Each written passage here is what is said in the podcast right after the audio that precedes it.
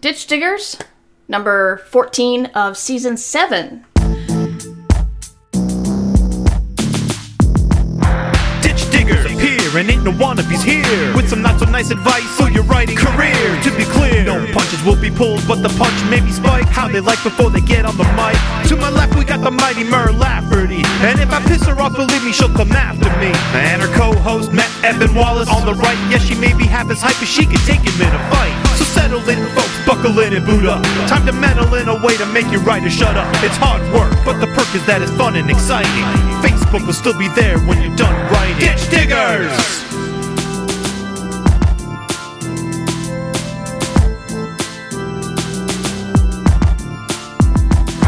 Ditch diggers! And I am here with Ursula Vernon, who is not Matt still, but uh, Matt is Matt is alive. I got proof of life. I spoke to him this weekend. He is still alive. So um, I believe he's taking his knife fighting skills somewhere in Cincinnati. I'm not sure, but uh, he's I, still uh, wandering. I could, as my job stunt Matt, I could stab someone. Um, You- You're looking around someone. your garden like there's someone there to stab, and I know you just put the dog inside. Uh, uh, I could prune something. That's like that's close to a stabbing. It involves sharp objects, and you do it in the garden. And the problem That's is, if. I go pruning something, I'll get pruning happy, and I won't come back for the rest of the podcast. I'll yeah, that be would be bad.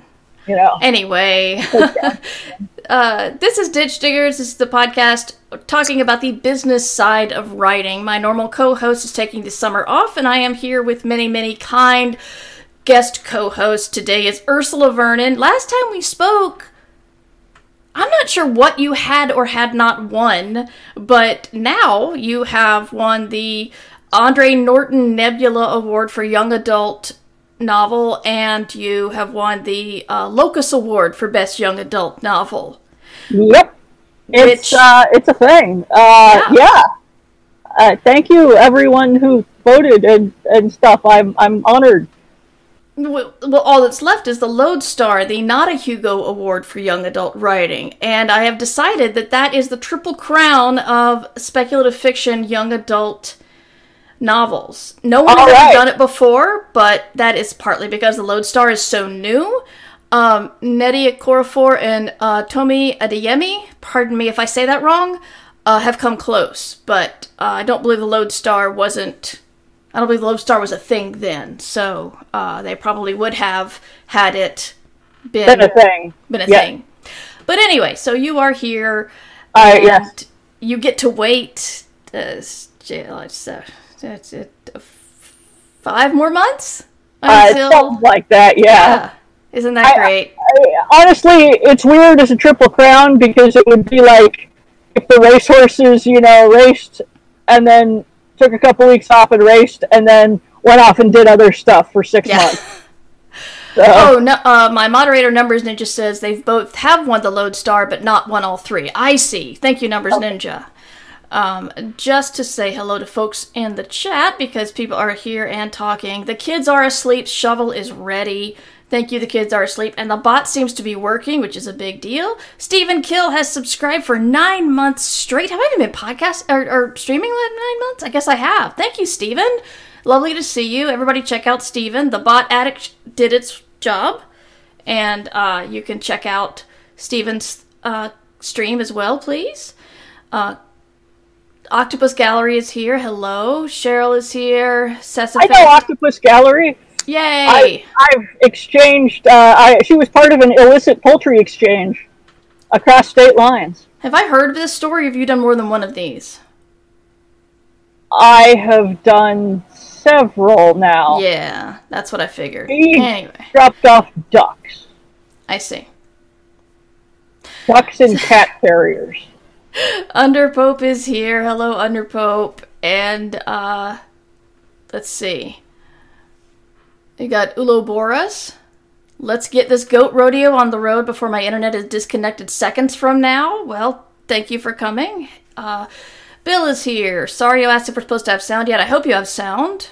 Um, Tree Lobster's here. Uh, Under Pope has a new computer. tree lobsters. Is that a reference to the uh, uh, Lord Howe Island giant stick bug? I don't know. I'll let Tree Out Lobsters answer that. I Um, can't see the chat, but uh, uh, yes. Oh wait, here's here's a chat. yeah. Tree Oh no, wait, that's that's only with you because I'm not on Twitch, so I can chat with you, Mur, but I can also just talk to you. True, true. Or you could look on Twitch and see me and see the chat too. But then I'd have to fire up Twitch, and then you know I would get confused watching Twitch, and there would be a lag, and it would get Yeah. very, very yeah. Yeah.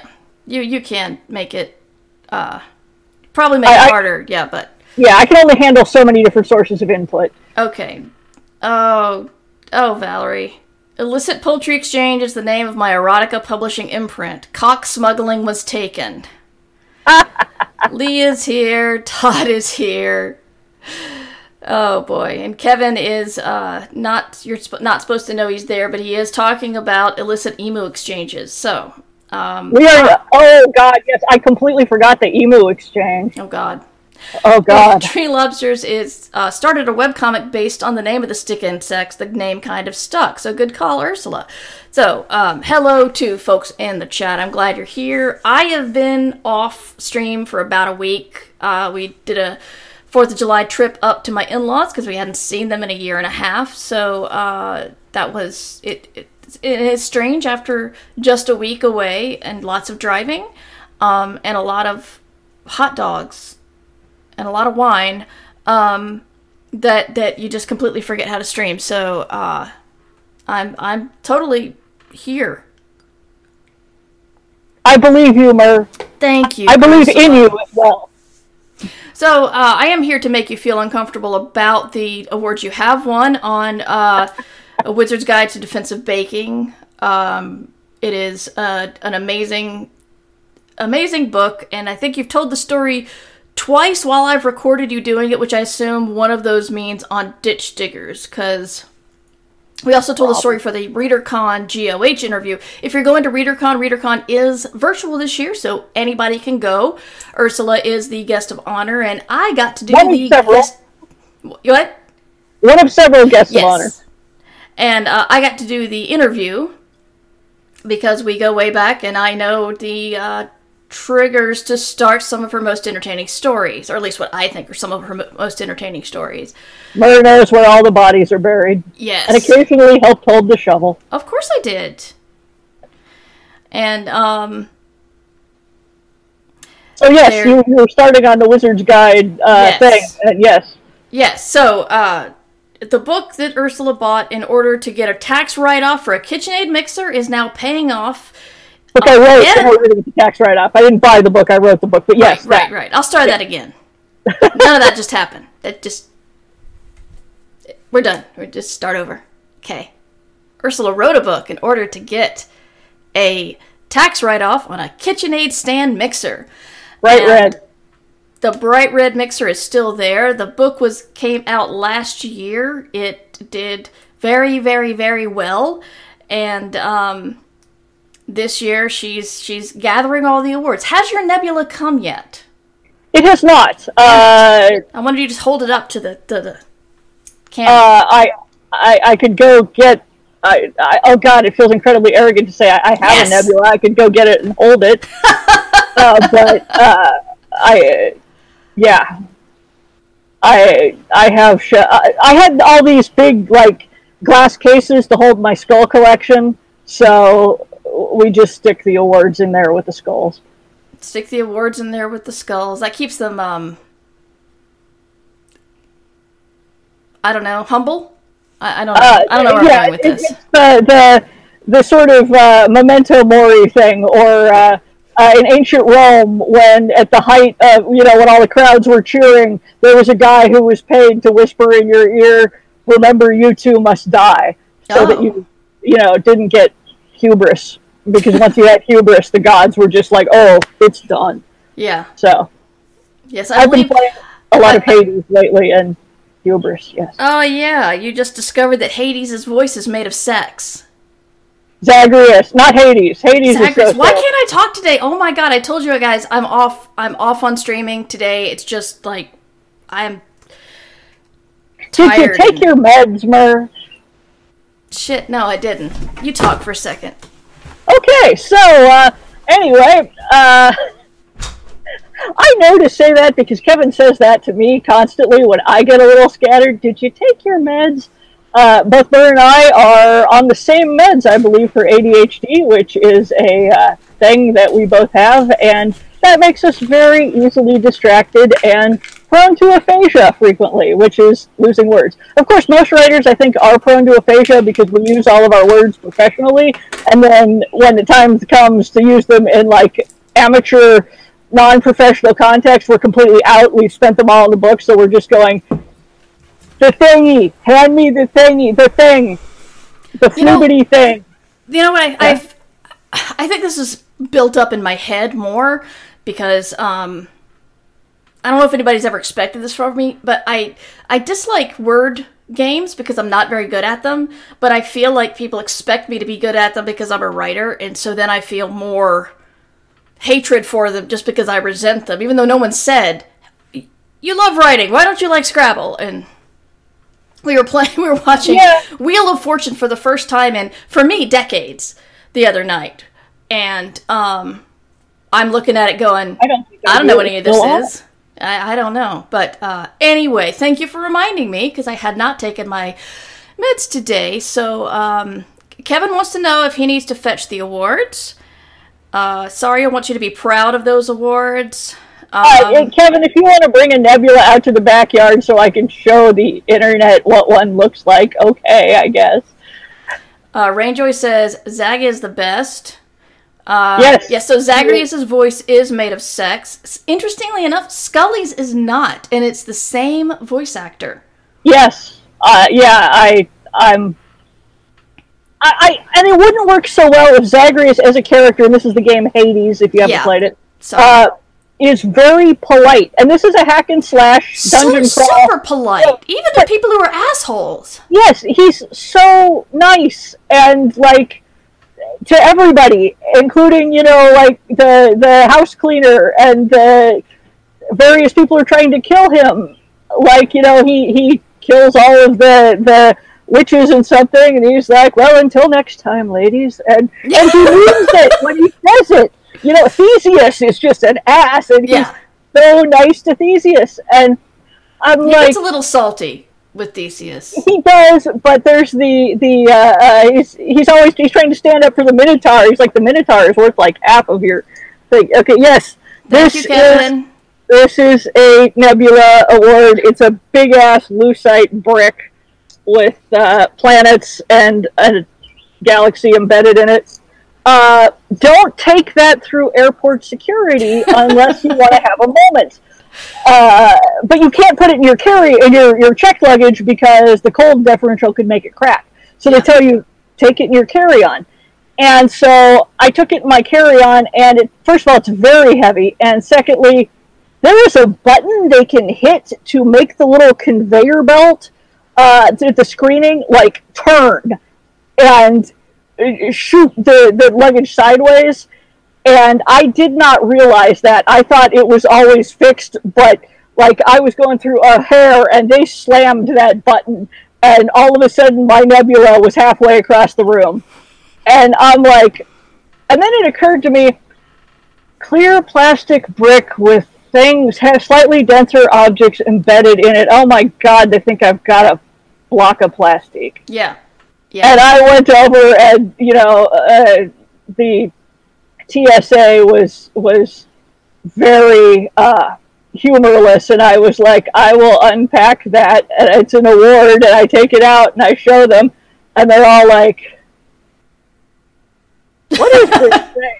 Sorry, I realize some of this will be audio later, so my my expressions will not come through. They were uh, very puzzled, and finally they were like, "I guess you can take that on." And then one of the TSA agents said, "Congratulations on the award!" So that was, but uh, yeah, Well, the funny thing is, first time I saw that, I thought you could cave in a skull with this. This is Oh, this is an yeah. actual weapon. And then Sarah Pinsker wrote, uh, and then there were N minus one, which is a like one of my favorite stories of like the past ten years. And I'm sorry it didn't win more awards, but it uh, it's a it's a story about Sarah Pinsker going to a convention of Sarah Pinskers from all the multiverses, Yeah. and one of them dies, and she has to figure out which one of herself from which multiverse is the killer. But small spoiler, the murder weapon is a nebula.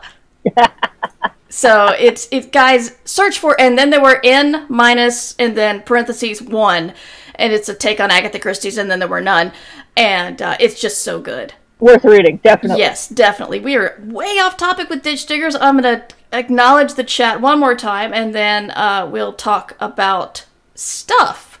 So we got uh, Rainjoy agreeing with me that Scrabble is terrible.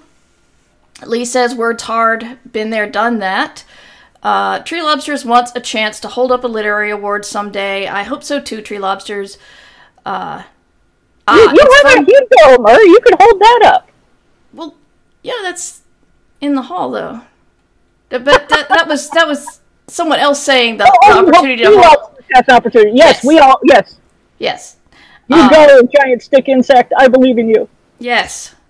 It's also fun to lose a word in English but have it in Spanish. Says uh, the kids are asleep. Uh, phased out says the squiggly what's it. I'm assuming we're still talking about the nebula. Continually forget the name. Uh, that was, I think, supposed to be a spiral galaxy or something. Uh, Spiral Galaxy phased out. Um, Rainjoy also hates Scrabble. Devo Spice is here. Hello. Um, sometimes Tree Lobsters has to go through the alphabet to try to dig one up. Uh, Sesafet says Meg's voice is even better. I find Meg a little. I hate the term vocal fry, but I believe if you're looking up vocal fry in the dictionary, a picture of Meg from Hades shows up. She's pleasant, but uh, I gotta say, uh, while I know all of my bisexual friends think Hades is the greatest thing since sliced bread, I am hopelessly straight. So uh, I'm like, yeah, Meg seems neat, Yeah, yeah, but same. uh, yeah, not, not doing it for you. Uh, I mean, I'm romancing Thanatos, so you know. Who isn't? Oh, does everybody do that? I'm pretty sure. Yeah, you can romance all of them. well, you can romance like three of them, right? Well, no, I mean, of the romanceables, you can be with all of them, and they're all just like, cool. Because Zagreus is so polite. Uh, yeah, yeah. I'm also hopelessly monogamous. I feel Yeah, like I yeah. was feeding on, you know, the other characters. Uh, Steven says the, the nebula is so pretty. At least he's Steven's using the um, it's so pretty, very adorable uh, emoticon, emoji, whatever it is. Uh, let's see. The fact that the TSA can't tell the difference between Lucite and C4 does not fill me with a lot of confidence. Well, Tree Lobsters, you know that's all just security theater anyway. yeah, how long have we been taking our shoes off and we were told it would be temporary? Yeah. Oh, thank you, Kids Are Asleep. Kids Are Asleep has posted a link to, and then there were N minus one, so uh, I recommend everybody go check it out. I'll try to remember to put that in the show notes if I could find a pen on this writer's desk to remind myself of that. Okay, so uh, let's see. We got. I once I once got in. Octopus Gallery got in trouble over toothpaste. Um. Uh, live plants. Try taking live plants through. Uh, and I knew it was going to be a thing, so I like had a speech prepared. I walked in. I was like, "I have four live plants. They were legally obtained. They are native to North America. Uh, they are not on the endangered species list. Here are the species if you need to know them." And they stared at me and like I was out of my mind. And I'm like, "What? In case there's agricultural concerns, these are all native to Arizona." And they were like, "Uh."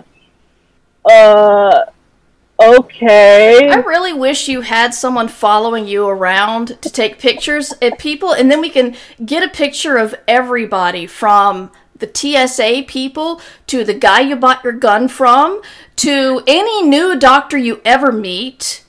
And basically, they're all going to get the same look on their face, which I think is the Ursula look. Now, see, I would tell your husband to do that, but your husband is busy making friends with every other person in the room because That's that's, his superpower. yes So, yes. uh, yeah, Ursula went off and bought a gun to start uh, deer hunting, and of course, baffled the man who sold it to her, and I had I knew nothing of guns. I, I still know very little. I don't like them. I don't enjoy them. I was just like, okay, for my own moral reasons. If uh, first of all, I, I was going kind of liberal survivalist after Trump got elected, and was like, I would like to learn to hunt deer in case civilization collapses, uh, because otherwise I'd have to keep livestock, and I'm not doing that. And then the other thing was, if I eat meat regularly, which I do, I feel I should be. Uh, I, I felt like I should personally have to pull the trigger in order to uh, sort of confront the reality of it. And if I couldn't do that in the moment, then I probably had no business eating meat. Was my thought. This applies only to me. I'm not saying any of the rest of you have to, you know, apply to my, you know, subscribe to my weird moral things. So uh, I decided to take up deer hunting. So I called my father, whose uh, goal in life is to hunt everything with hooves at least once. And his first thing was, uh, "Have you been replaced by a pod person?" And then it was, "Okay, yes, yes, I will teach you this." Oh my God, yes, because you know he's never had anyone to sort of pass his his great passion on to, and uh, but I had to go buy a 22 to see if I could shoot a gun at all, and a 22 is a smaller rifle in this case, and so I went to the local hunting shop that had opened up and walked in and said, I need to buy something called a 22. Do you have that? and he was like, Yes. And it kind of went from there, and I'm like, okay, great. And he's like, and he was very professional. He was nice. He was kind. Uh, there was no one else in the store, and I think he was worried that he had just opened up and that business was going to be terrible. So he's like, I recommend this model here. And I'm like, great. I need something called a scope put on it. He's like, I can do this. Yes. And I was like, okay. Do I need to like have a waiting period or go through a background check? And he's like, it's a 22. And I stared at him and he stared at me and just this mutual non-comprehension and I'm like, but I could shoot someone with this. And he's like, don't. I like, but do I need a a? But don't I need like a, a background check or a waiting period? And he's like, it's a twenty-two, uh, and he's like, you, you. And then he pauses, like, are you a convicted felon? And I'm like, I don't think so. No. and I'm like, wait, and then I was had this idea because I thought for some reason you should have to get like a license for this, like you do for a driver's license. I yeah, mean, you should. you should. So uh, I was like, wait, okay, maybe it's like you can buy a car, you can't drive until you have a license. I could buy the gun, but I couldn't shoot it. And it was like, I believe I also need like bullets. And I'm thinking, okay, I'll need a waiting period on that. And he's like, I, I, I sell those. And then he had to check to make sure he did sell those because I had completely flummoxed this poor man.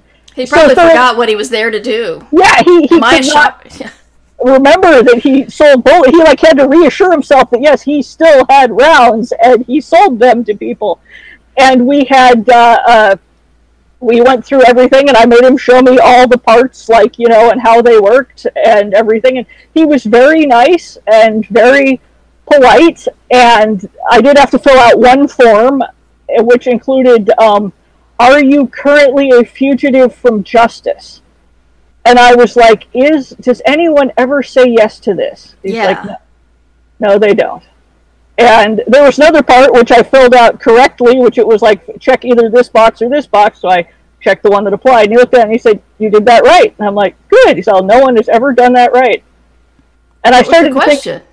I, it was it was just like, are you a resident in such and such, or are or if you are not there, uh, fill out this other thing. And both of them you could have filled out basically. I think it was like put your address in whichever one applies. And anyway, at that point, I started to think I was perhaps not the stupidest person who had ever purchased a gun. And, uh, so I was like, okay, now I need a thing to put it in. Do you have like a a sleeve or a case? He's like, you, can take the box. I don't have any. And finally, it was done, and I, I blogged this all up in much greater detail. Uh, and he walked me out to the car and sort of, I think, trying to reassure me or himself was like, "You're fine. you were fine. If you can't figure out how to shoot it, come back here and I have a range and I can show you. And I'm like, great. And uh, yeah, that was my my gun buying experience of being a liberal buying a gun. I kept thinking they would be able to smell that I voted for Nader once in the 90s. Valerie loves the notion that Ursula is a walking manifestation of some very specific kind of lawful chaos that confounds everyone around her, and that is the best description of Ursula I've ever, ever heard. Well done, Val. Also, by the way, Val nominated for the Clarke Award. That's how you know she's awesome with the words. Congratulations, Val. Um, Congrats and good luck. yes. Wait, the Clarke Award is still coming, right? It isn't. Uh... Yeah, the nominees were announced last week, I believe. Okay, so good luck then. Yes, it's not a. Uh, uh, it was an honor to be nominated. Good luck.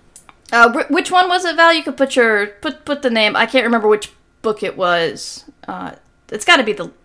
Yeah, you, you you put it in the chat because I don't want to get it wrong because that's embarrassing. But chilling effect, yes, yes. So, uh, please check out uh, Val's book. At the same time, you know, you could also buy the Wizard's Guide to Defensive Baking, which uh, could be up for the Triple Crown, which is what I'm calling. And I was going to compare you to Secretariat, and then you were going to tell me Secretariat facts. Uh, yes. Also, still not on topic of ditch diggers, but go. Uh, Secretariat was a mutant. Uh, he his heart was like twice the size of an ordinary racehorse's, and normally that is quite a large heart tends to be fatal, but not in Secretariat's case. He did great, and he also had an extremely flexible spine, which allowed him to do something called a double suspension gallop, where there was a moment uh, in his there's a moment in every horse's stride where they have all their legs like off the ground, uh, but there were two moments in his because his spine was so flexible and very very rare in racehorses it's uh, and it lets you go a lot faster basically because if you're not touching the ground you're you're flying and uh, they think uh, i want to say uh, either Seabiscuit or War Admiral uh, might have been able to do it too, but they didn't have good photos. But uh, he was he was completely a mutant. They when he died, they dissected him and they were like, "This horse, a horse like this has never existed before, basically." And that's why he was just won everything. His heart was huge, uh, literally as well as metaphorically. He had the a spine like a cat. Uh, yeah, it's he should probably not have existed, but he did, and that is why he was the greatest racehorse. Sad to say, he did not breed very well. Uh, everybody claims they have descendants of Secretariat. I don't know how many of them are true. Well, I think Uh, if you say you do and your horse just runs like a regular horse, it doesn't matter if you're telling the truth or not because you, you kind of Yeah. need those mutant things to continue for any of the Secretariat uh, breathability to be worth anything. His, uh, by all accounts, his boys could not swim Gotcha. very well. So, yeah. So, anyway, We should talk about writing, probably, or something related probably. So here's the deal. I um I, I- have a podcast about this called I Should Be Writing, and I discuss this more at length, but I'm doing it with Ursula to transfer to something else now. So if you've heard this, please stick around because we're going in a different direction. But I've realized something about myself recently, and that is I have been doing a little bit of self sabotage because I hold myself back from putting 100% into some of my projects. And I've known that, but I, I it took me forever to figure out where that what was making me hold back. And I think it was the it- it's fear of failure, but it's fear of failure that if I put everything I have into a project and it fails, then that means the project failed. That means you weren't good enough. Exactly. Yeah. And if I did not put anything everything into it, then I think, well, if I'd tried my best, I could have succeeded. Now I just failed because I'm lazy or I ADHD blame whatever you could, but I knew I didn't put my all into it, so I can blame that. Oh, if I had put that 30% in, then I would have done it. And I essentially realized I'm that guy who's just like, well, I could do that, but I don't want to and it's just really disgusting. So I've been trying to work through that, and one of the things I've been uh, looking at is admiring people like you and Joanna Penn for everything you do regarding your career. I have pretty much been focusing on um, traditional publishing since I got my first deal. I was doing a lot of uh, podcast publishing and a little bit of ebook publishing, you know, 10 years ago, God. And but since I got my first Orbit deal, I have been pretty much traditionally focused the whole way. And I admired you because you have like you have a very strict way of going about your traditional deals and your self-publishing plans and so I wanted to talk to you a little bit about that. How and you know, knowing that we both have ADHD, how the hell do you do it? Uh, uh strict how? Like, uh, uh, I mean, I, I try to sit down and do a thousand words four days a week, or the system fails. Uh, so I guess that's fairly strict, in that I go and write, you know, every day, four days a week. But uh, I take weekends off. I had to learn to take weekends off because uh, my word count went down after a point if I just never took any time off. Uh, and I mean, it's my job.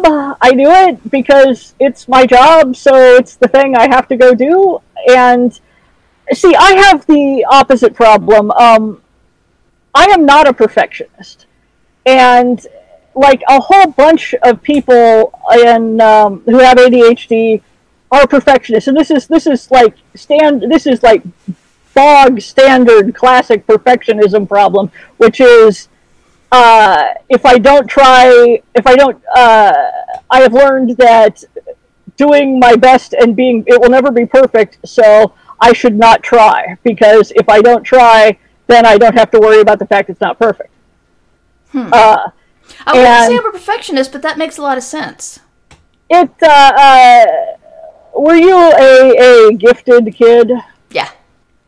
Gifted they, in the uh, Yes, uh, they they set us all up for this real well. They really uh, did. Yes, and and and I feel like we slag on gifted programs a lot. I feel like it also did me a lot of good, and God knows the teachers were trying so hard to keep me from, you know, suffering the fate that eventually befalls us all when we were very bright students and then get to a point where uh, being bright is not enough and suddenly realize we've never learned how to study or work. Yeah. Uh, but yeah. Uh, so no shade on my teachers. They were trying. They didn't know what ADHD looked like in girls. They, you know, I, I, I always feel bad slagging on the programs because they were such wonderful people who were trying so hard and trying to give me the tools. You know, here, uh, use an organizer, things like that. And uh, they tried. What I needed was uh, chemicals, but you know, and when, it, when is gosh your child is so smart. Gosh your child is so bright. When is that when is that a put down? Why would they try to avoid saying that? I mean like exactly, said, they were yeah. doing their best.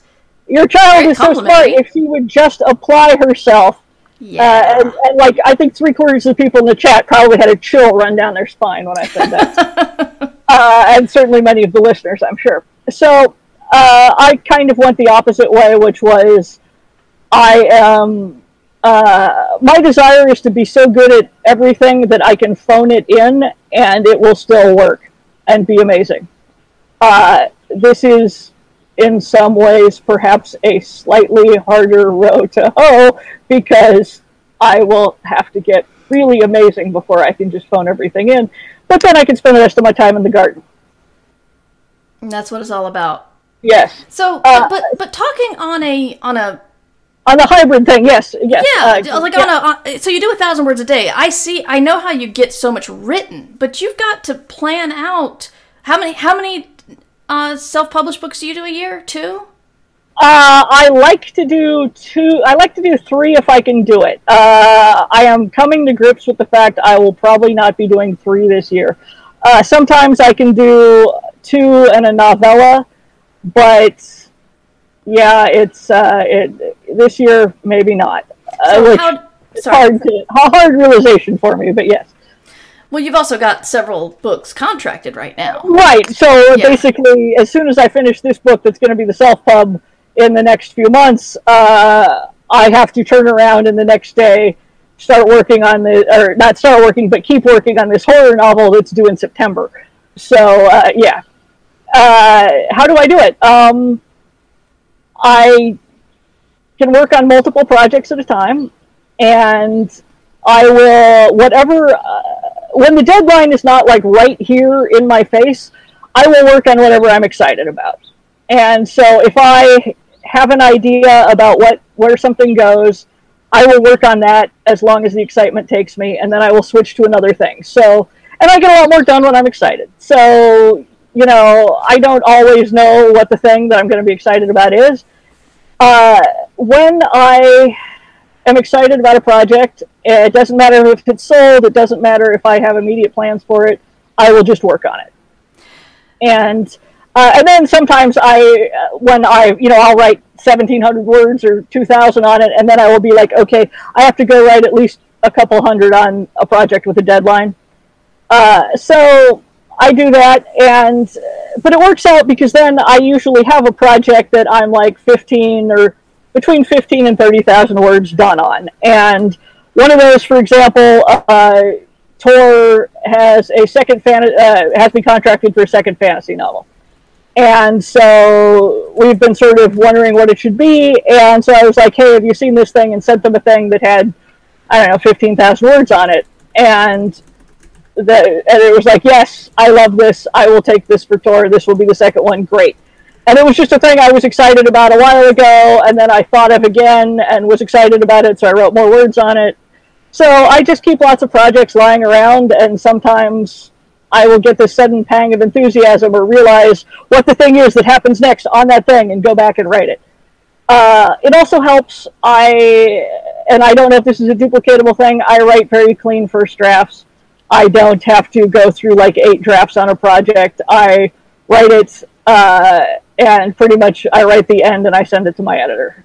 And so, uh, yeah, because if I had to sit down and do a second, like I and I've been doing that since college, high school, whatever. When you know, I, I had a teacher, a professor in college once say, "You don't write first drafts or second drafts or anything, do you? You just sit down and write the paper."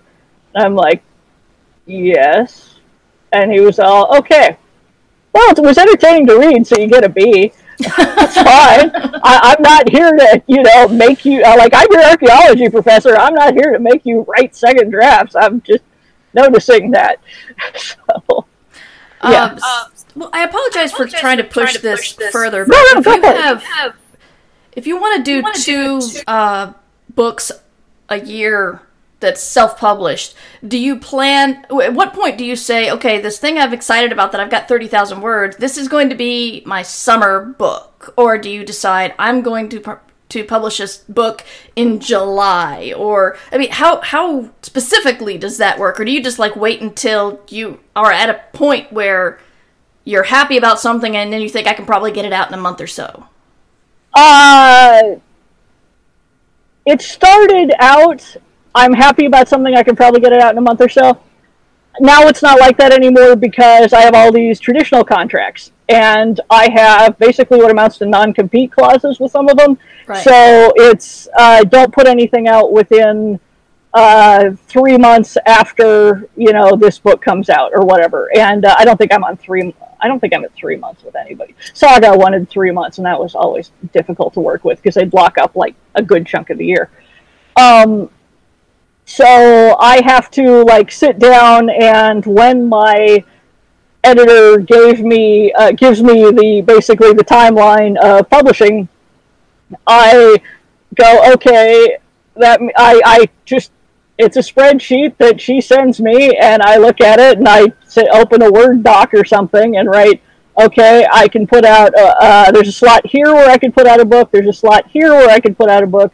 There's a slot here where I can put out a book, and that means I have to write a book by that time period and uh, I could have, I could have, I had two slots for books this year, and I won't swear that the second one won't happen uh, because that would be like I think January of uh, of 2022, but it's uh, yeah, it's looking a little dicey. But and then I just uh, kind of plan for that, and I'm very lucky in that I have a self-published editor who will do rapid turnarounds and who basically just holds an open slot for me.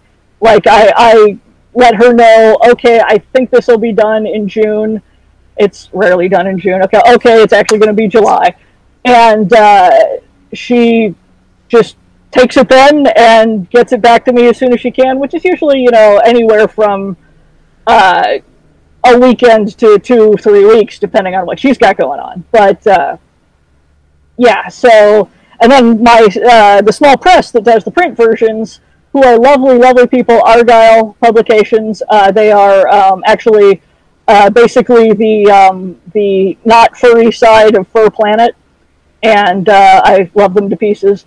They uh, will do very rapid turnarounds on print books because, uh, not to put too fine a point upon it, it makes them money. So I will be like, I think I will have a book for you in a month. Can we get it out the door in a month? And one of their editors uh, will be like, you know, since I'm handing them an already edited manuscript, essentially, it's just uh, uh, set up the storefronts, do the print stuff, get everything, you know, get the the uh, the sample copy, the the art. Yeah, it's not. They don't send out arcs or anything, but just get the the one that shows you that the book is actually the book and is not, uh, and somebody didn't accidentally print a cookbook inside it or whatever.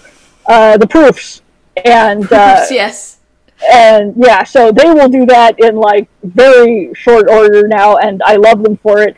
I try not to lay that on them when they're in the middle of like hyper convention season because that's just cruel. If they're like, yeah, we got a con every weekend, and you want us to do a book release, thanks. but uh, yeah.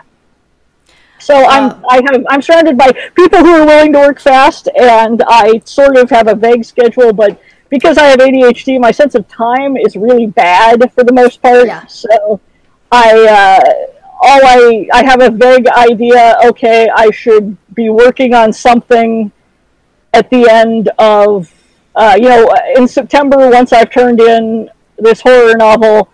I should definitely start working on something to come out in January.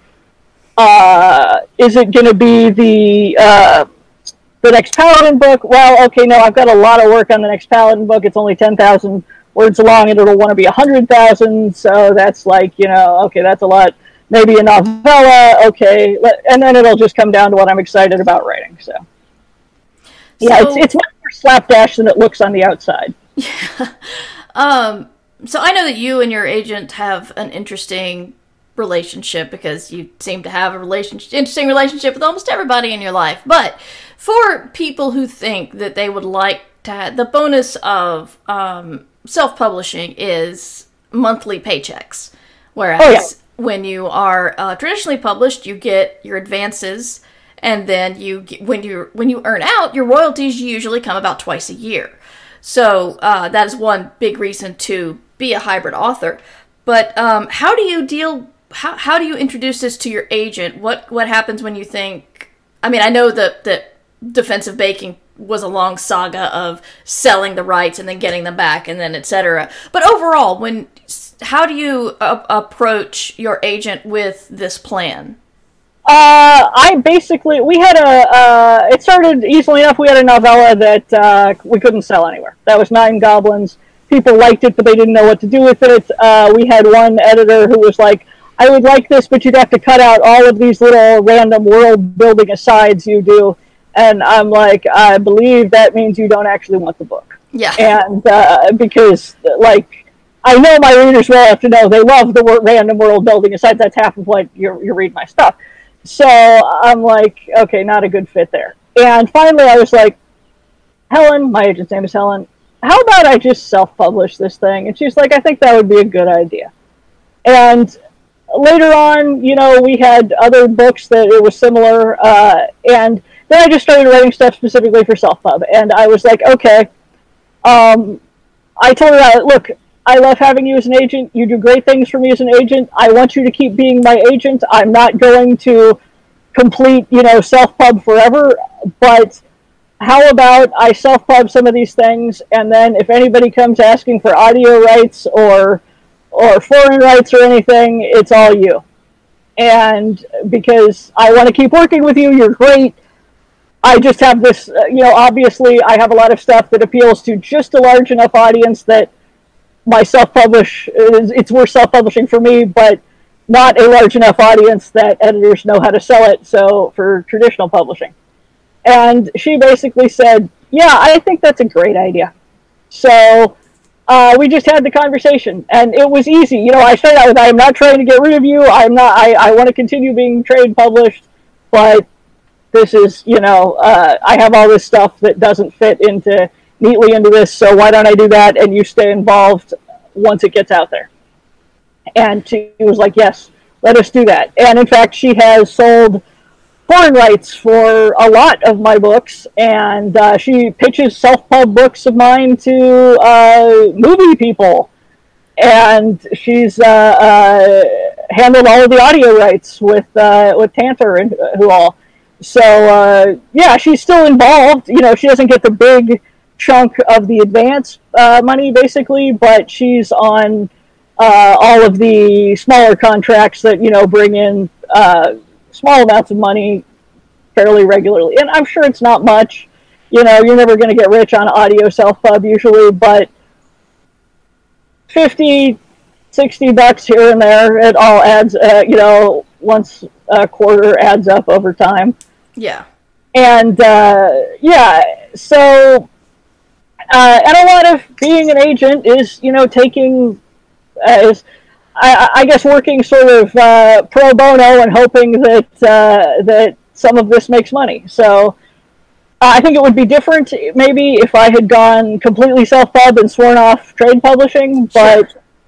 uh, no, we we just had the conversation and I was upfront. You're great at what you do. I don't want to do any of that. And one of the the early days of self pub were uh, different and uh, contentious. And one of the things that the big rallying cry was fire your agent, fire your agent. I'm not going to fire my agent. I don't want to read those contracts myself. Yeah. I'm not an entertainment lawyer.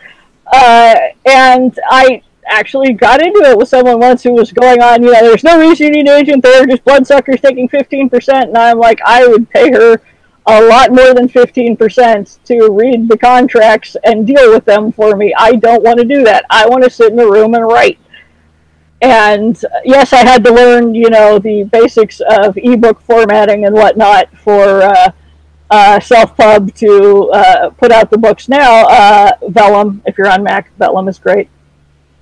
And, uh, but also Draft to Digital, uh, which is a website. It's a distributor, distributes books to everybody. You can, you do Kindle and you do Draft to Digital and you cover 99% of the bases. Uh, these, these, links will be in the show notes. Yes, uh, Draft to Digital is very easy to use. I stopped using Smashwords. Um, I still have a couple books on Smashwords because I haven't bothered to take them down. But they're meat grinder was a uh, uh, was aptly named, and I never liked what they did, and I never made much money there. There's a thing that will drop my books directly in the Kobo store or the Nook store, or whatever. Yeah, sign me up. And library. I haven't had good luck with with Smashwords because I inevitably I would format a book and I would upload it and it would be like this book is accepted and we're gonna put it over here, here, and here. And then like two weeks later I would get a one of your books does not meet our requirements. I'm like, you just accepted it. Yep. Like, nope, we don't like it anymore. And this happened over and over again. And finally, I just, I rage quit. I'm like, no, I, I don't care. And every once in a while, they're like, hey, one of your books is not pro uh, yeah, oh, I for our site. Come fix it. And I'm like, no, go away. Yeah. No, and it. Their uh, the their um their royalty statements were just a royal pain in the ass to decipher too. Whereas I can go to draft to digital, click a thing, get a bar graph basically, and that says in the last month you sold X copies. And you'd think that would be extremely easy to get on Smashwords, but it turns out not so much. so, uh, yeah, it's uh, Draft to Digital is great. They've been super professional. Like at one point, um, I get an email from them. Uh, this was back in the early days. That is like, we're coming up on Thanksgiving, and uh, we're sending our staff home so they can have Thanksgiving with their families. So if there's anything you want to get in, uh, this was like two weeks before, get it in now or expect to possibly have delays. Uh, we're hoping there won't be, but the staff needs Thanksgiving off. I'm like, this is the only, I have never had anyone like, in in the the self pub, you know, website distributor thing ever be like, hey, get stuff in early because this thing is upcoming, and it's a nice thing, not our Yeah. computers all crashed. So yeah, I, I'm very happy with them. And it's also showing that they treat their workers well. Yeah. So yeah, it's been uh, it's been great. I, I have no complaints with them. I'm sure they'll get bought by you know somebody soon, and then we will all be sad. But Yeah. uh, at the moment, they're good. Yeah. So uh, I have no idea if I've answered your questions or not. I think so. I mean, I've just wanted to go through. Uh, uh, it's a lot of questions I personally have because I'm trying to think Go if I am going to do put everything I can into my projects. Um, there are some self-publishing things I'm considering, and I No, need to books figure out. absolutely self-publish. Turkey and String. Oh my god. Yeah, yeah. Uh, Turkey and String, I actually pitched that to uh, Tor.com, and they said we like everything about this except for the Turkey and String part. And I'm like, Damn it, Tor. then you just want like a noir crime novel, and that's not what I was gonna write because I, I, I, the, the weird thing was the fact that, that that was the thing that made it stand out, and you want me to not do that? Okay, yeah. So Ursula, many, many, many years ago, came We up with the drunk. idea of. you and I were, were at a party. We were drinking, and we, we No. came up with it was a, a like uh, oh yeah. Um, I was explaining uh, doing uh, school visits and coming up with ideas. You know, explaining how easy it is to come up with ideas to kids. And I was like, if worst comes to worst, pick two random objects. They fight crime.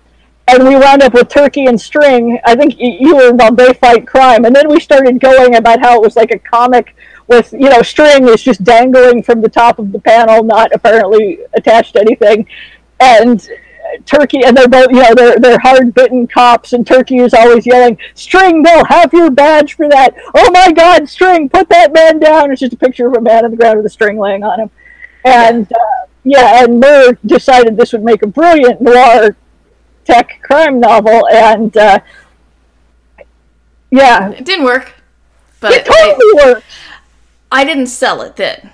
I can Yes. I can try to I can try to try to sell it again. Basically, I had my my concept Well, was you there's to try a to uh, sell it again. You write that thing and you self-publish it. that's right that's right yeah the concept is there's a a new new tech to uh, take problem solving um, problem solving detectives and put them into people's minds only the main character has a faulty piece of software and gets a turkey. And all the turkey wants to do is talk about the glory days of fighting crime with string. And all of string's secrets like you know that it, it's string's mom was a, a violin bowstring and and uh violin e string and um i forget what else we did a lot of stuff so yeah and, and it was it was brilliant because most people had like like Sherlock Holmes or Hercule Poirot, and Yeah. and uh, and your poor characters wandering around trying not to let anybody know that what they've got is this you know uh, is this defective police turkey, and Mm-hmm. yeah, it, it was it was genius. The, the, the chat is on board, which is good. Uh, Devo Spice has also offered to do a parody of Lizard and Fish and turn it into Turkey and String. So, Uh, Argyll, uh, as I recall from a, a, a drunken pitch session when I made you tell them the story, was like, uh, "Write this book and we will publish it." So that's true, they were. I should. I Okay. I'll- I mean, it's a I'll- small press thing, and you can totally do the ebook yourself and have them handle all the print stuff. That's what I do. So it's a sort of joint publishing venture between me and them. But uh, yeah, Yeah, again, I think it's one of those. Well, it's it, it's really weird, and I could put all I could put my all into it and see if it flies or fails.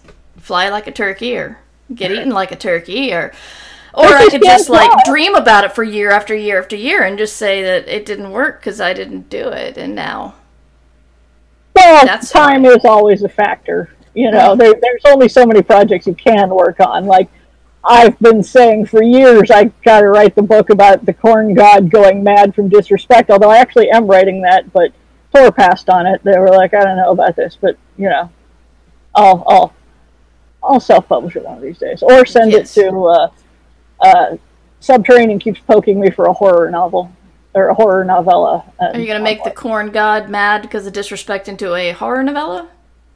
Oh, it would have to be, wouldn't it? I mean, corn is inherently It wouldn't creepy. have to. I don't know. No, corn is corn is inherently scary. Cornfields I mean- are terrifying. I, I just recently reread Children of the Corn, but yeah. So we got uh, Vale who fights cats has just arrived. Chose a stra- strange time to join the stream. I heard turkeys and Poirot.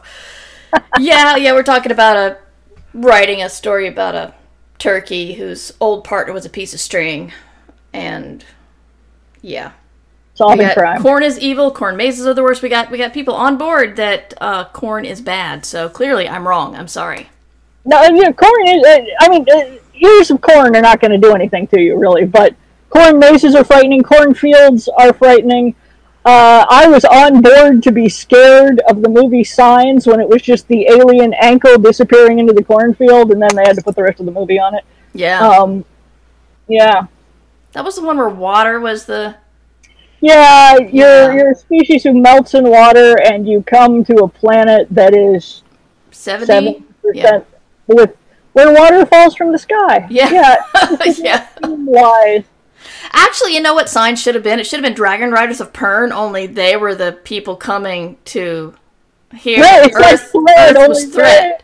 Yeah, it's Yeah. like, hey, we're gonna come here. It's gonna be great. And then you know, Thread starts falling from the sky and they melt. It's the same thing. It's just like Anne McCaffrey, only without dragons and with Joaquin Phoenix. Uh, that's that is, yeah. Yeah. I I I am gobsmacked at this, this analogy. Uh, That's yeah, how I I'm gonna sell it. It's it's yeah. It's just like Dragon Riders of Pern. Only without the big telepathic dragons, which are frankly the reason everyone read the Pern books. Thread was just the excuse to give you big telepathic dragons. Yeah. Yeah. Yeah. So uh, we have been going on for quite some time, and I've been delighted that everyone's been hanging around with us. Is uh, oh, that may be the absolute best Mur sentence and the most Mur thing ever. I don't know which one you mean, Larry, but thank you. Which specific one? Um, Any Yeah, burning questions from the chat? I yeah, I was gonna say if, if there's any questions you have uh, for Ursula or ditch digging in general or in specific, we are here for you. Um, I believe Ursula is going to be a guest host at least once more uh, in August. So if you have any questions, if you're listening to this later and you have a question for Ursula, ask it, and I will save it for that time. I feel a little bad that every time I'm on Ditch Diggers, we wind up just talking about me, and I'm like, but Ditch Diggers is like a show about you know uh, uh, the business of writing and humor and and what are you what are you working on lately? I am working on um, my novella that is uh, essentially Blues Clues meets 1984, and um, I'm on the third rewrite of that, and I think it's going well. I'm a little. I'm losing a little bit of self confidence there, but uh, once you hit the third rewrite, it's hard to keep the the do I know what I'm doing thing. I hope they're paying you well for it. They are, but Okay. it's it's just one of those like you always want to know what other people are going through. You want to know how other people's rewrites are requested. It's like uh, Paolo Bacigalupi once told me that that the rewrites for Wind Up Girl involved him taking out an entire character, and it was like he had to do like had to go into somebody's body cavity and remove like take everything out and remove like one thing and then pack everything back in to where it was still a body that worked.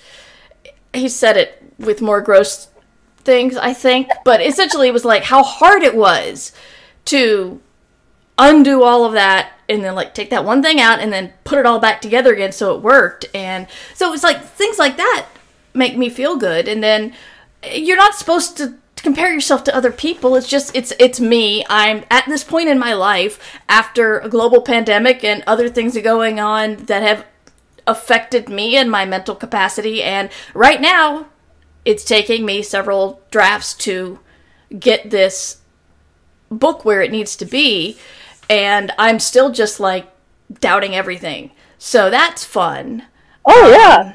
But I I it certainly made me a better outliner for sure because at this point I want to have want to make sure that the editor and I are on the same page before I go forward again with it. So, um, yeah, that's what I I'm to do working on. that with, with uh, children's books mostly, where I would get in and they would be like, "Okay, so you need to. Ch- this is not gonna fly." Uh, it was the one. Uh, I think it was God. The the Giant Trouble, the Hamster Princess book, really gave us trouble. I wanted the uh, magical harp who'd been held prisoner by the giant to just burn the castle down. and uh, uh, she's like standing there with a match going, just try me. And uh, my editor said very politely that um, we were not allowed to have arson as a major plot point, and that this was uh, uh, a little too maniacal, I believe was her exact phrase. So I needed to figure something else out. So I had to rewrite the entire like second half of the book. And I wanted to kill off the giant because, of course, the giant dies in Jack and the Beanstalk. Yeah, and she was like, yeah, she was like, no, can't kill him. So he had to fall, throw his back out, and uh, be. Uh, And just uh, be going muscle relaxants, bring me a muscle relaxant the size of a battleship. and was confined to bed with his only reading material things like why we do not keep sentient magic harps enslaved in our house. And uh, yeah, it was. Um, I had to introduce like a Deus Ex Machina for that one, uh, which was the bean seller, as it turned out, so it worked. But um, Okay. yeah, it was no. I, I had to like read a thing, and I got discouraged, and I was annoyed. I, I was like, uh, part of that was, you know, you are interfering with my vision, which involves arson. Damn it! but uh, I, you know, I did it because it was money. Yeah. I still don't know if the book is better for that, but it was publishable and money. yeah. Yeah. Uh, we do have a couple of questions for you in the chat. Uh, Skunk Bomb says your books often have animal companions. How do you pick which animal to use in a story? Uh, and Kevin, if you're still around and you want to tell people about why GMs never give, never should give Ursula a companion in D and D, go ahead and tell that on the side. But Ursula, tell us the story about fiction. Uh, it, I I would like to say that you know I have some like very professional or possibly mystical process whereby I pick, but I don't. Uh, the hedgehog in Seventh Bride showed up because something had to come out of the bushes, and I was like, hedgehogs are cute, and then became a sort of major companion animal. This hedgehog that communicates in mime, and uh, is sort of magic, but sort of, and, and it was great because and I am I am a pantser, not a plotter. Uh, I do not outline, so I realized like once I had the hedgehog in place that I could do something with slugs because hedgehogs eat slugs. So I have this entire like magical sequence where all the hedgehogs summon the uh, the uh, the slugs who eat through the uh, plants that have grown up to block her in with the uh, horrible golem wife of Bluebeard that has been a scarecrow hung on a rack for years, slowly desiccating, uh, but is still sentient. Uh, it wasn't a children's book, despite the hedgehogs. I thought it was when I wrote it, and everyone, the editor was like, "I don't think this is a children's book." My agent was like, "Ha ha, this is not a children's book." and uh, then later we got to play with my self-pub editor and Kevin. At what point did you stop believing this was a children's book? Anyway, uh, so yeah, it was just the hedgehog was what came out of the bushes, so that's what I used. Uh, dog and cat were easy. The uh, uh, I, in uh, the Twisted Ones, there is a coonhound. I had just gotten a coonhound. They're lovely, flatulent dogs. I was, you know, madly in love with the breed, and Uh, still am. They're delightful. They're not smart, but if you get the lazy ones, they just hang out and are cuddly and lovely. Uh, so I wrote him in, uh, Bongo the dog in, and he was just, I just had him act like a dog. And there was a point where, uh, there's a point in every horror novel where the question is, why doesn't the protagonist just say, oh, fuck this, and walk? Mm-hmm. Because obviously you would 99% of the time. Uh, and the two basic reasons not to do that are because someone you love is in danger, or because you can't get out because you're in a spaceship, or grinding poverty, you can't leave. Although in many of these, it's like, no, I, I'm just going to go. Uh, you know, I, I, will live in a box next to Walmart before I stay in this house. Uh, very few people make that choice. But and of course, you can't have the hero do that because then it's a very short book. It's the, yeah. the eagles flying the ring to Gondor. I mean, how many haunted house stories would there be where the hero is like, something scary happened, and the hero said, "Nope, I'm out of here." Yeah, just standing on the porch, going, "No, I'm good. I'm gonna sleep in my car later." Yeah, exactly. And uh, so the heroine had to stay, and I figured, and you know, I thought back to Alien and Ripley and the cat, and was like, okay, Bongo has the dog has gone missing. You can't leave while your dog is out there, because of course you can't leave all the dogs out there. You got to go back for the cat or go back for the dog and uh, yeah, and uh, Beau the Cat in Hollow Places was just started as kind of a bit of local color in the museum, and eventually became kind of moved the plot along a bit because uh, he was a large,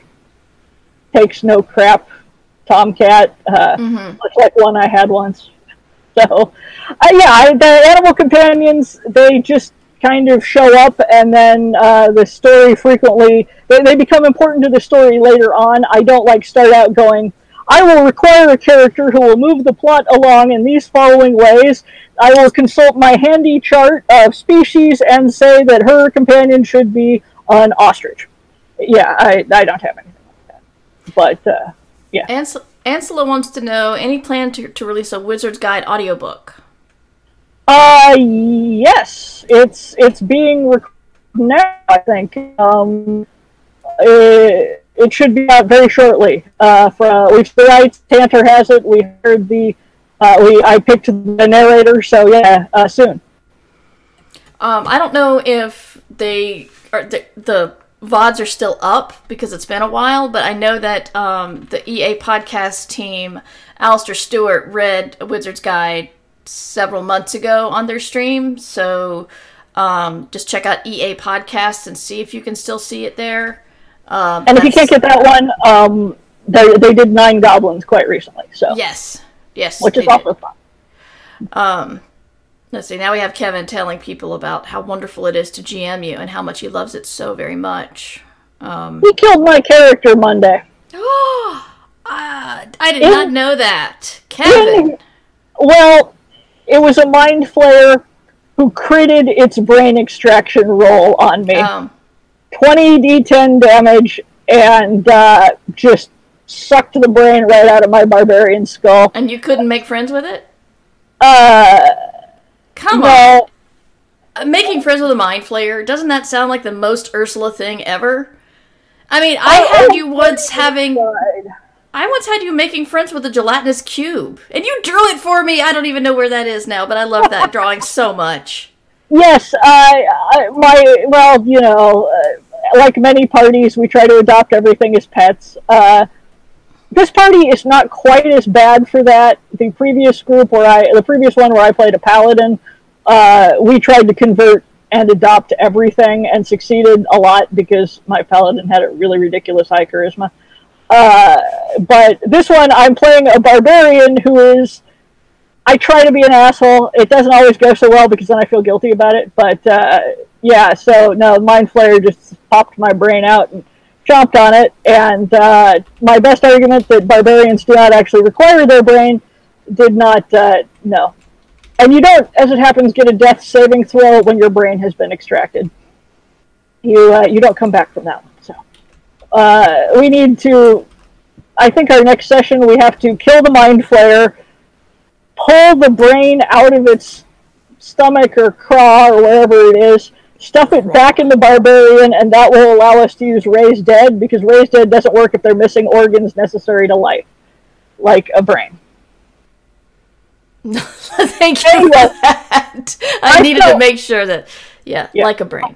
I felt kind of bad for Kevin, honestly, because that moment is the GM when you discover that you have just critted, and he couldn't fudge it because we were playing online, and so all the rolls show up as he does them, and I am sure his he he was just aghast at what the dice had done. Uh, yeah, I did not make him sleep on the couch or anything. Oh, that's the good. do what they will. Oh, Numbers Ninja said sh- uh, they have the drawing. Yay! The the the gelatinous cube. It's uh, I believe it was trying to wave, so it was getting a a, a an arm from a skeletal arm out of its own Oh, self yes, and kind of Yes. wave. Oh no, it was at a con and it was It asking you questions. That's what Oh, it yeah. was. It was sitting in the front, waving a disembodied skeletal arm to get your attention. I don't know how we came up with this, but that that was a thing. It sounds like Wow. a thing we'd do at a con. It does. It does. And you know, if I do turkey and string, we're gonna have to do um, our where anglerfish story. Which is still genius. I just we just need time to work on it. Yes. You, the you know what the problem is. There. The What? problem is porn. Like we we we start thinking where we we started thinking where Englishfish porn because werewolves and erotica and self pub were really hot when we came up with this idea, yeah, and I think it's thinking erotica. I think more than porn, but yes. it's more fun to say porn. Okay, that's true. So, but basically, when we started plotting it out, it started being like much larger than anglerfish Well, porn, and Yeah, so we, we, neither of us were willing to have just a super flimsy excuse to get them together and fucking. We needed like a, a reason why the anglerfish would meet up with the other character who, and of course, if he was the male anglerfish, where's the female anglerfish? Oh, yeah. villain? Yeah, and uh, and I wanted the heroine to be aware of sperm whale, and yeah, Mhm. it's. Uh, so and honestly, I think the, the support group for where we started with the support group. That's where we Yeah. went wrong. yeah, because it was scope creep. That was the problem. Scope creep. Yeah, so basically, it started to have a, a actual plot more than porn, and so we still joke that it's where anglerfish porn, but we don't. I don't want to do the porn part. I just want to write the the. Uh, still, it's about a very very powerful billionaire alpha male getting bit to become the most submissive male in all of all of all of people species um all of animal kingdom Yes. and the woman who did that to him and the woman who's going to save him. That's really the important part. eh, Not as important as I mean, I assumed you would be writing all of those because writing sex scenes is very hard for me. yeah. I just know I can't. I don't know. Especially, I, mean, anglerfish sex. It's not, Oh. I can't make that hot. Oh no, no, I don't think that's the, no, that's the horror part. No, but Yeah. no, I, I always leave the sex scenes for like next to last. Uh, I will sometimes write the endings before the sex scenes because I'll just be sitting there going, "Oh God, I have to come up with some way to make this." Like, it doesn't even have to be hot, but it has to be not super cheesy and groan worthy. We do have uh, distracted librarian has offered uh, porn ghostwriting in the chat. so thank you, distracted librarian. I'll I'll let you know if we decide to go in that way. But it was it was just the most fun idea of of where stories and billionaire dudes and Yeah, trying to turn the, the genre on its head. yeah And, so many ideas, so little time. Exactly. Fade to black is your friend. I don't. But see, the thing is, if you're trying to do a Fifty Shades type story, I don't think fade to. I don't think there's a lot of fade to black in there. Yeah, if we're if we were selling it as you know, uh, erotica, we would get angry letters. Yeah. Uh, we also have some discussion on how to how how you get turned into a werehouse, like get getting bitten by a werehouse. So that's Oh, oh yes. uh, different. uh, well, I had uh, I had a werehouse character in in uh, Summer in Orcus who was a wolf by day and a house by night, and uh, he. Uh, one of the ways you can get turned into a werewolf historically, uh, mythologically, uh, it wasn't always get bit by a werewolf. You could drink at a stream where wolves drink. You could eat a wolf's brain. Um, you could, uh, uh, I think, a a man in the woods could uh, give you a wolf pelt, and uh, that was sort of deal with the devil thing.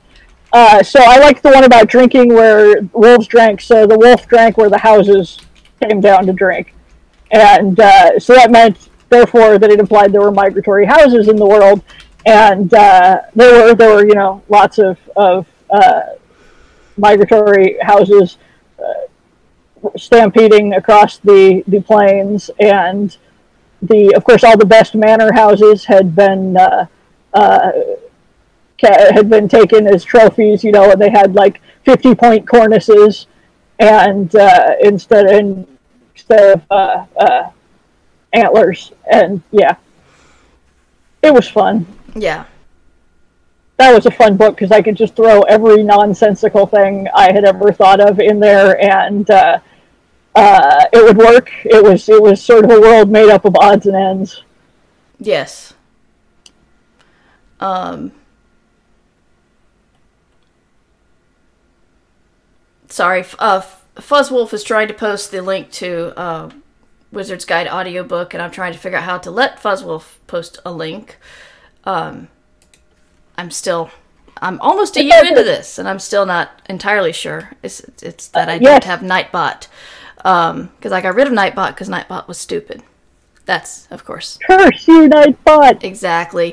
Um, I have no idea what Nightbot is. hang. Thank you anyway. There's a hummingbird on my uh, my Sophia. Uh, so yay for that. I think it's a female. It's a ruby throat, but it doesn't have the bright ruby throat, so it's probably a female or a juvenile. Or not a ruby throat, because if it doesn't Uh, have a ruby throat.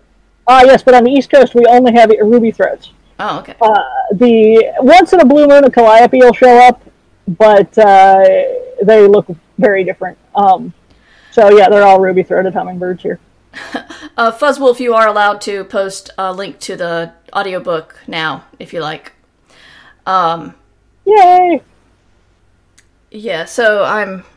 But you know what I realize is that now that we're both vaccinated, we can do. Like, we could get together and write again. Remember that? Oh my god, yes!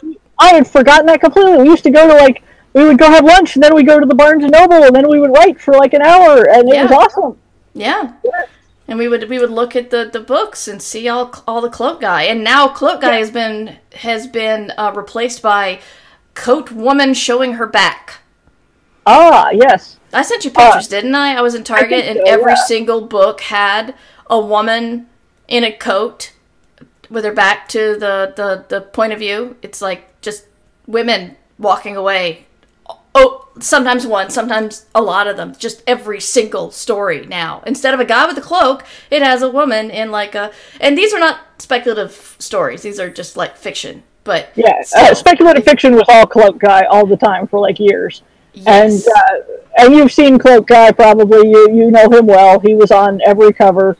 Uh, and hey, I get it. Cloaks are great visual elements. Mm-hmm. You get this nice color sweep you can do. It's it's It's fabulous. mysterious. Yeah, uh, and then YA was uh, feather. You you had a feather. Right. Big feather. Yeah. Yeah. So uh, Is this yeah. better or worse than the woman with tattoos covers? Oh yeah, the uh, the woman the with with her back to the, the camera? Yeah, she had tattoos. around? About half the time she had a katana, and uh, that was every every urban fantasy cover for uh, for years was uh, uh, tattooed woman back to camera, weaponry. Yeah. Yes. Good times. And no- this is this is actually somewhat important if you're a writer. Uh, ironically enough, because if you're doing self pub, you want a cover that tells people what is in the book, and so that the readers who want what is in your book get that book. You don't want you don't actually want a strikingly different cover that is different than everything else unless it is really freaking striking because uh, you want a cover that tells that advertises what kind of book in what genre the reader is getting so that people who want that book buy the book. Uh, don't think of it as art. Think of it as advertising Yeah. there are very bad pieces of art that are great covers and very good pieces of art that are terrible covers There are covers that sell the book and don't actually say what's inside the book. So yeah I, I've learned to just I defer pretty much. Um, the one time I complained about a cover, I liked the one they gave me and as a response less. So I just stopped. I'm like, you're you're the you're the pros. I I'm not a visual person. I don't know from nothing about covers. So I mean, I I, I know that the uh, was not a great cover I, I felt that they really they really shorted you on it yeah the the it's fa- it's fascinating the different the different covers I've gotten on that book um, because of all the the foreign rights. the U- Titans UK covers for my books are without uh, uh, exception just exquisite. Like the one they did for the Hollow Places, I was like, I want to rub this book on my body. It was, I mean, it Yeah. was so good, and They did the escape art the escape pod anthology and the the cover's really beautiful. yeah, they they have like, and, and maybe they have multiple artists, but like I have gone to to a Titan party, and I think I ran into the the I don't know the head editor or something. And I was like, your cover artist is amazing, and he's like, oh yeah, that's so and so. Yeah, she's really good. Everybody says that. And I'm going. I probably shouldn't ask you if she takes freelance work on the side. but yeah, they they uh, that was actually a big factor when um, Tor uh, was figuring out who would do the uh, the UK rights. Uh, basically, who licensed it to both Orbit and Titan wanted it, and I had already worked with Titan. They had done great covers, and I was like, I would like to keep working with Titan because they are amazing. Uh, so yeah. Your husband and my child are redeeming channel points that say hydrate, and I think it's for both of us, so you should hydrate now. Um, Larry Dixon would like to say, I know some Dear stuff. husband, I am out of, of beverage. If you would like to bring me another one. Barry Dixon, yes, I know that guy. It says, I know some stuff about doing book covers. Um, I, I am picturing our anglerfish uh, cover as um, a very dominant type woman with like a man's leg sticking out of her shoulder or something. or maybe I- have her look like a truck with just truck nuts on it. I don't know. I I was well. Here, Kim, here's the problem. I can think of a really good cover idea that uh, would be like. you probably won. Uh, I can think of a really good cover idea that would be a great cover for a book, but it would not be a good erotica cover. Like um, you could do like a, a stylized sperm whale kind of thing with a style, you know, chasing the style, very cartoony, the anglerfish chasing the little tiny anglerfish, and or you know, mouths open kind of thing, and it would be a good cover, but it would not sell it as erotica. Are we Yeah. still going on erotica? Because I'm thinking that was what slowed us down. So unless we're going to hire distracted librarian to write our sex scenes, I think we should maybe just do it. We, it's it's the support group. You know, it's about the support group. The minute we wrote the support group, it's like, oh yeah, the the collie and the spider are much more interesting than this like b- billionaire asshole. Yeah, the the obviously the, the sort of group leader was a Blair Border Collie who was like, okay, what time? Okay, with the minutes, we have the minutes. All right, let's go. Let's Spider move on. to the agenda." minutes. Yep. Yeah. Yeah. Distracted librarian says my rates are very reasonable. We'll let you know. We'll, we'll let you know. Yes. We'd still have to write more than the first chapter, I think. Yeah, yeah, but now we can get together, and so I'm excited about that. We could talk about that off stream, but um, Yeah. yeah, I think I think I'm about done. I, I you know I could talk to you for hours, so uh, especially since we haven't been able to hang out very much in the past 18 months. So um, I've seen you more on the camera than in person. But uh, is there anything else you want to discuss about ditch digging or? No, I'm not going to open up the animal fact.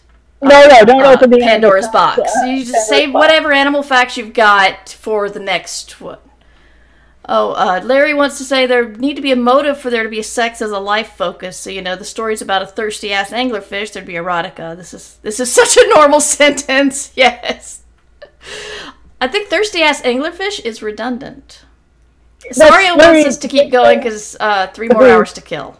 Yeah, uh, that's Larry Dixon, who is married to Mercedes Lackey, who wrote the books that I grew up on, who is now commenting on my proposed Where Anglerfish Billionaire Erotica. And uh, yeah, this is like the weirdest circle of life that. Uh, like, I don't know what we're holding aloft over the savannah. Maybe an anglerfish uh, Yes. with truck nuts. Oh my god! I I I would have I would have draw somebody draw that for me. Just, just numbers ninja. If you got the rest of the afternoon free, it just. You can just Photoshop an anglerfish into the, the Simba pose. It's fine. Uh, yeah, Oh and my God. I'm trying to think of uh, uh, something recently that might be of use to anyone. Um, uh, I, I had a, a reminder that publishing timetables move slow frequently. Uh, we pitched a book in January, and I think it was last month that they finally got back to us with thoughts, which was yes, we would like this book. Uh, we would like a series, and it is a, a children's book again. And uh, I have burned out on illustrating them. I, I am I am done. If I have to do that again, I will die. So uh, we were very clear. You hire an artist, and I will write anything you want. And so it uh, it took like six months before they got back to us, but that didn't mean it was a rejection. It just meant that there's a global pandemic, and my editor was working at home with literally four small children. Uh, and uh, that's a lot. Mm-hmm. And uh, she was like, "Yeah, my husband and I are taking, you know, morning and evening shifts, keeping the kids uh, entertained and fed and whatnot. But you got four toddlers, basically. Uh, you're you're. I don't expect you to get back to me like super fast under those circumstances. And it was nice, though, because we talked about it. Uh, we had a Zoom call where none of us turned our cameras on, and we're all like, "Yeah, we've we've had to put on makeup too many times for Zoom calls. Let's just go by voice. We know what each other looks like." And uh, chatted about it, and it was great. Uh, we're they're hammering out an offer now. I think my agent will be, you know, working on that for a while. So I'm excited uh, to. Well, part of the the motivation for that was to buy back another book that they have been sitting on for a couple of years, much like Wizard's Guide, that started and they were working on it, and then it got to a point where they just didn't know what to do with it, and finally I'm like, even though I am out of contract and I don't owe you anything, I will pitch another series just so I can get that book back. And uh, this is this is how they get you. Yeah. So, and occasionally some of those, some of the books that you're like, you you have this book, you know, uh, this amazing schedule of self pub and three books a year is because I had a book that I wrote years ago that has been sitting in limbo that I can just go, Storch, you fit in this spot here. So uh, that'll probably be one of those at some point. Excellent. Uh, Larry says, if you need some street cred, that I can do. Weird ass, nonsensical, splashy covers. I've done covers for Baen. So, you know, high contrast. Plan on composition to be smothered by six fonts plus foil. Oh God, Larry, I know they look well. Yeah. Wow, this is just. So this is like, has to uh, happen. Yeah, yeah. It's gotta. the thing is, and the, here I'll go back to what I was saying. Baen covers, many of them as presented to the viewer, are not what we would call great art, but they work beautifully well to tell you exactly what you are getting in the book. You know it's a Baen book. You know if it's military, sci-fi, or whatever, or fantasy. You know exactly what kind of book you are getting. So it actually works very serviceably. Sorry uh, for what it is. It is, in that regard, a good cover. Damn it. Okay, I don't know the website Good Show, sir. I'm a little. But Larry says he got four Baen covers on there. I'm not sure where. I'm not sure. I want, I'll I'll look at it later. Um, we're back with anglerfish wearing a coat with its back to the camera, and they're easy to find on the shelf. Baen books are easy to spot. Yes, That is true. you might not know No, what happens in the book, but you know the genre. Awful SFF cover art. Oh, I'm sorry, Larry. But I guess if you did what the what the, the art director wanted you to and you got paid, then I don't know. And if the book sold, then you know. Exactly. I remember Uh, seeing um my copy of A Wrinkle in Time. I think it was. Yeah, it was A Wrinkle in Time. The copy I had in the seventies was featured on Paperback Paradise one day. Have you seen Paperback Paradise? Yeah, you have because I got you the the birds that I think are shit yes. story. Yeah. Yes. Yeah, Uh, that, that's Paperback was it the- Paradise, but they featured the the old armless Was it the one centaur. with the centaur with the rainbow? and- yeah, yeah. Yeah, the very masculine centaur without arms that's supposed to be one of the Mrs. Ladies, and uh, yeah, that that Yeah. that got named on Paperback Paradise. That that tweaked a lot of people because we're all like, wait a minute, I had that book. That that's not the one that that that you should be laughing. You can't laugh at, at Wrinkle in Time. Uh, Larry was not Yeah. upset. I responded to them and they thought it was the coolest thing. I know when I do something awful and I'll own it, so I explained what the circumstances of the gig was, and we just basically laughed our asses off. But that that's excellent, Larry. I'm glad that you both had well-meaning, good, good experiences. If you're a there. cover artist, you are going to do some bad covers. It's okay. There are times when you know they want an army of uh, naked mole rats and a monkey and every character in their RPG group, and I'm like, okay, as long as the check clears. Yeah. Yeah, it's rough, but yeah, I don't know. It's um Well, we could do an entire ditch diggers about cover art, and uh, and uh, it's honestly probably worth doing someday. Uh, you might want something on, someone on other than me, although I am happy to jump in because I know enough about it to be dangerous. But uh, yeah, the um yeah, I'd like to to go get all of the uh six wakes covers and put them like on a slideshow or something because people will see like the gorgeous Japanese and Chinese covers and the inexplicable Korean cover that really looks like just a murder mystery. There's nothing that says um, space or clones or anything. It really does just look like a murder mystery type thing. And I'm wondering if I have any Korean readers who are just like, where the hell is all this space coming from? What the hell?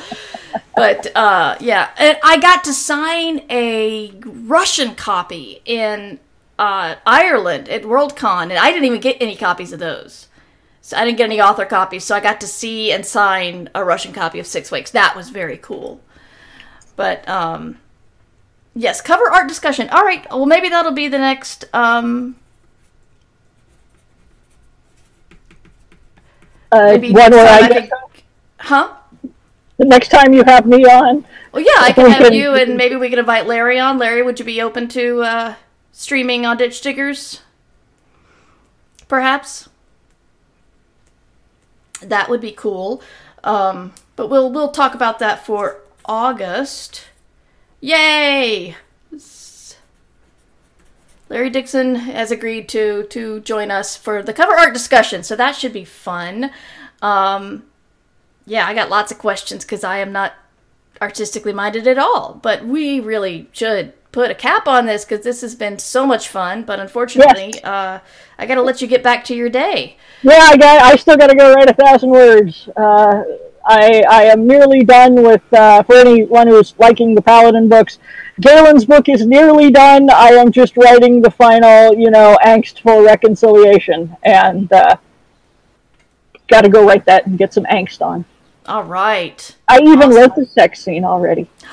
Well, good for you. You got it over with. You ate that frog. I don't think we should ever say, use the term "ate that frog" in regards to sex scenes like, ever again. Forget I said it. Yeah. Anyway. Um, Ursula, do you want to tell people where to find you online? Uh, yes, if you actually want a response in a timely fashion, go to Twitter. I'm Ursula V, U R S U L A V. Uh, I live on Twitter. It is, uh, if you have ADHD, Twitter is basically just a dopamine vending machine, and I am the little rat pressing the lever. Uh, so, uh, what? It's true. No, if you I'm, want, I'm with uh, you. if you want my website, uh, Red Wombat Studio, that has links to I think all of my current books. Uh, I actually updated it recently, and it will have you know links to buy them from most of the major retailers, uh, content warnings in case you're uh, concerned about uh, various content, and uh, yeah, and that has both my stuff for adults as T Kingfisher and my stuff for kids as Ursula Vernon, plus links to some of my art and uh, where to buy art and stuff like that. Uh, you could email me. I don't know if the contact form on the website is actually working these days, so uh, Twitter is good.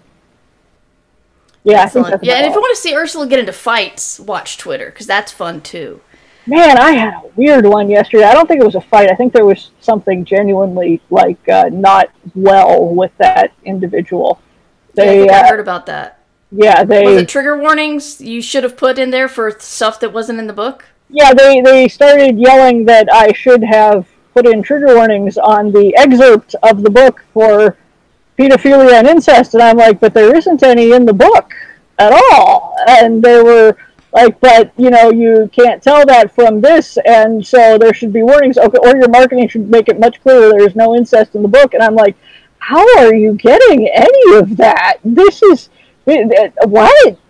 This is not a thing. And uh, then they just sort of deteriorated, and I was like, okay, you have something going on that is not actually about me. So I'm going to step away from this conversation because while I very much enjoy fighting with trolls, I do not wish to fight with people who are genuinely having challenges. So I was like, yep, just walking away from this one. Good luck. And, uh, but yeah, if you want to see me, you know, get into a knockdown, drag out fight with somebody about whether or not you can grow vertic- uh, corn vertically on the side of a building in quantities enough to feed civilization, Twitter's the place to be. I really, really do. I do want to see all of that. Um, anyway, if you are listening to this later, uh, you can always catch me on Twitch. Uh, I'm streaming my I Should Be Writing podcast, and for the rest of the summer, Ditch Digger. Hopefully, uh, when we get back, Matt and I can also stick to a schedule that continues to stream because we're having a lot of fun. Uh, but you can find me at uh, twitch.tv slash mighty if you want to see my website and my other podcasts and projects and books. It's murverse.com and if you want to support me i am on patreon jemmy and Ko-fi.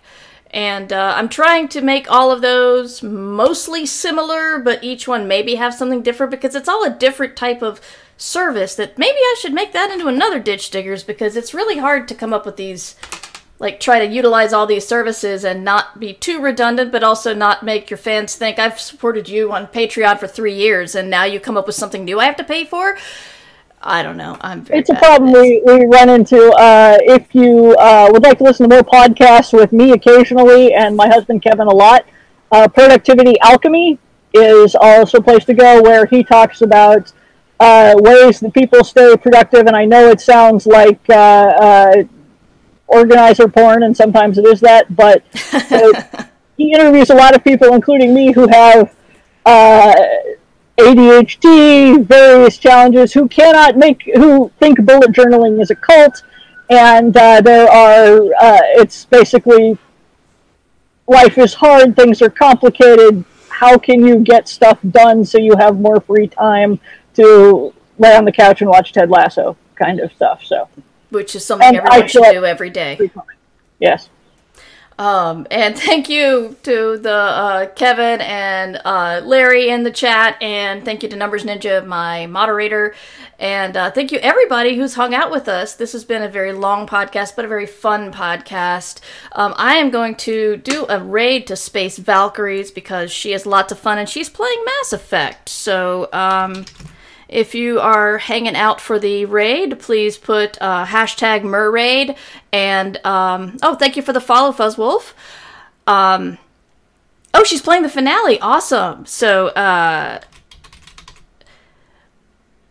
Wait, can't type and talk at the same time. Carry. I, actually, I didn't I program this? I don't freaking know. Um. Yes, I did. Ha ha! I have a button for that. Okay, so uh, if you are a subscriber, you could use some of the uh, chicken emotes for the Merraid. Otherwise, you could just say Merraid. Lovely seeing everybody. It's really good to be back. I appreciate all the welcome back notes. Um, and uh, I do have my evil Merbot saying Hugo Award voting is open. I am up for two categories, which is uh, Best Semi Prozine and Best Short Form Editor. And Ursula, as we said earlier, is up for um, uh, the Lodestar. Are you nominated for anything else? I forget. yes, uh, Yes. short story for Short, oh, yeah, uh, short, just the short story one.